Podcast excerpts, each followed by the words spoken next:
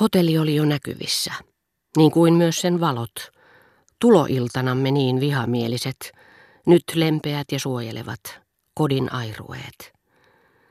Ja kun vaunut ajoivat pääoven eteen, portinvartija, lakeijat, hissipoika, kaikki palvelualttiina, hieman huolissaan myöhäisen tulomme takia, vieri vieressä porrasaskelmilla meitä odottamassa, kuuluivat nyt tutuiksi tultua niihin ihmisiin, jotka monta kertaa vaihtuvat elämämme näyttämöllä, niin kuin me itsekin muutumme, mutta siinä vaiheessa, kun he jonkin aikaa ovat tottumustemme peili, on suloista tuntea sen heijastavan meitä uskollisesti ja suopeasti.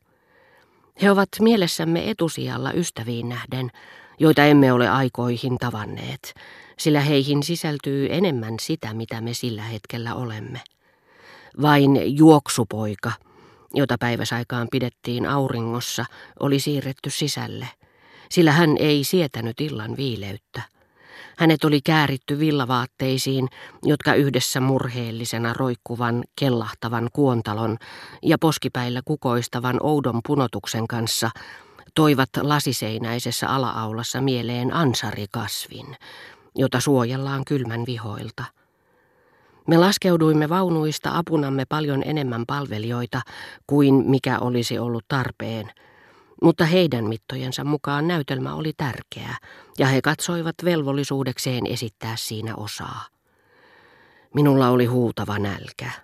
Monesti, jotta päivällinen ei olisi viivästynyt, en edes noussut huoneeseeni, josta lopultakin oli tullut niin totisesti omani, että nähdessäni pitkät sinipunaiset ikkunaverhot ja matalat kirjahyllyt oli kuin olisin jäänyt kahden kesken sen itseni kanssa – jonka kuvaa niin esineet kuin kanssaihmisetkin minulle heijastivat.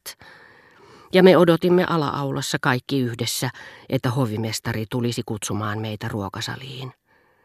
Siinä sivussa meille tarjoutui tilaisuus kuunnella rouva de Villeparisin rupattelua.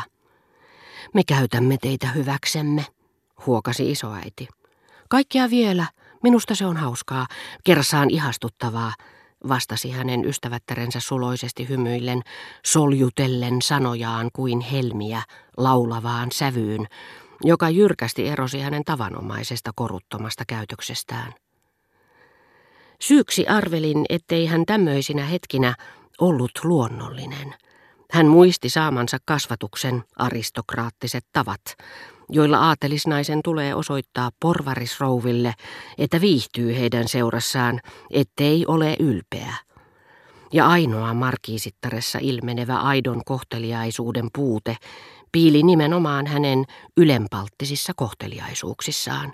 Niissä nimittäin vaistosi helposti Faubourg Saint-Germainin kasvatin ammatinomaisen asenteen. Hienon naisen, joka aina näkee tietyissä porvariston edustajissa tulevia tyytymättömiä, joita ei voi tiettyinä päivinä välttyä provosoimasta ja käyttää kerkeästi hyväkseen kaikkia tilaisuuksia, joissa suinkin voi etukäteen merkitä voittoja näille ihmisille varattujen kohteliaisuuksien tilikirjan tulopuolella, niin että hänen on mahdollista lähitulevaisuudessa kirjoittaa menopuolelle päivälliset tai illanistujaiset, joihin ei aio heitä kutsua. Tähän tapaan tehtyään muinoin markiisittareen lähtemättömän vaikutuksen ja täysin tietämättömänä siitä, että olosuhteet olivat nyt toiset, ihmiset erilaisia, ja että markiisitar Pariisissa toivoisi näkevänsä meidät usein kotonaan, hänen kastinsa henki yllytti häntä kuumeisella innolla, ikään kuin hänelle suotu aika osoittaa rakastettavuuttaan olisi ollut lyhyt, moninkertaistamaan Balbekissa ollessamme ruusu- ja melonilähetykset, kirjojen lainaamiset, ajeluretket ja suulliset ystävyyden ilmaisut. Ja siitä syystä, siinä missä sokaisevan valkea hiekkaranta, huoneitten monivärinen valaistus ja valtameren alainen välke, jopa ratsastustunnit, jotka korottivat kauppiaiden jälkeläiset Makedonian Aleksanterin kaltaisiksi puolijumaliksi, Rova de Villeparisin ystävyyden osoitukset ja myöskin väliaikainen kesäinen kepeys, jolla isoäitini otti ne vastaan, ovat jääneet mieleeni merenrannalla vietetyn kylpyläelämän oleellisena osana. Antakaa toki takkinne, että saavat viedä ne ylös. Isoäiti työnsi ne johtajalle, jolta olin saanut niin paljon huomaavaisuuden osoituksia, että pahoitin mieleni tästä tahdittomuudesta, josta hän näytti kärsivän. Vaikuttaa siltä kuin tämä herrasmies olisi närkästynyt, sanoi markiisitar. Hän luulee kai olevansa liian suuri ruhtinas teidän viittojanne kantamaan. Muistan kuinka ne muuhin herttua, kun olin vielä pikkutyttö, tuli kerran tapaamaan isääni, joka asui Hotel Bouillonin ylimmässä kerroksessa, sylissään valtava kantamus kirjeitä ja sanomalehtiä. Olen vieläkin näkevinäni ruhtinaan sinisessä hännystakissaan seisomassa meidän oviaukossamme, jota kehystivät kauniit koristekuviot. Muistaakseni sellaisia teki Bagar. Tiedättehän nuo äärimmäisen ohuet puulistat ja niin notkeat, että puuseppä joskus taivutti ne sykeröiksi ja kukiksi tai veti ne solmuun kimppua sitovaksi nauharuusukkeeksi. Olkaa niin hyvä, Sirus, hän sanoi isälleni. Teidän portinvartijanne lähetti nämä teille minun mukanani ja sanoi, koska te kerran menette herra Kreivin kerrokseen, niin minun ei kannata kiivetä sinne, mutta pitäkää varanne, ettei pakettinaru mene pilalle. Mutta istukaa ihmeessä nyt, kun saitte annettua pois takkinne, vaikkapa tähän, hän sanoi isoäidilleni ja tarttui tätä kädestä.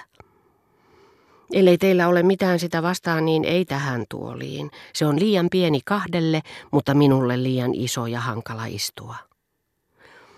Siitä tulee mieleeni, sillä se oli aivan samanlainen nojatuoli, joka oli meillä kauan, mutta joka minun oli lopulta annettava pois, koska äitini oli saanut sen lahjaksi tuolta onnettomalta Praläänin herttuattarelta.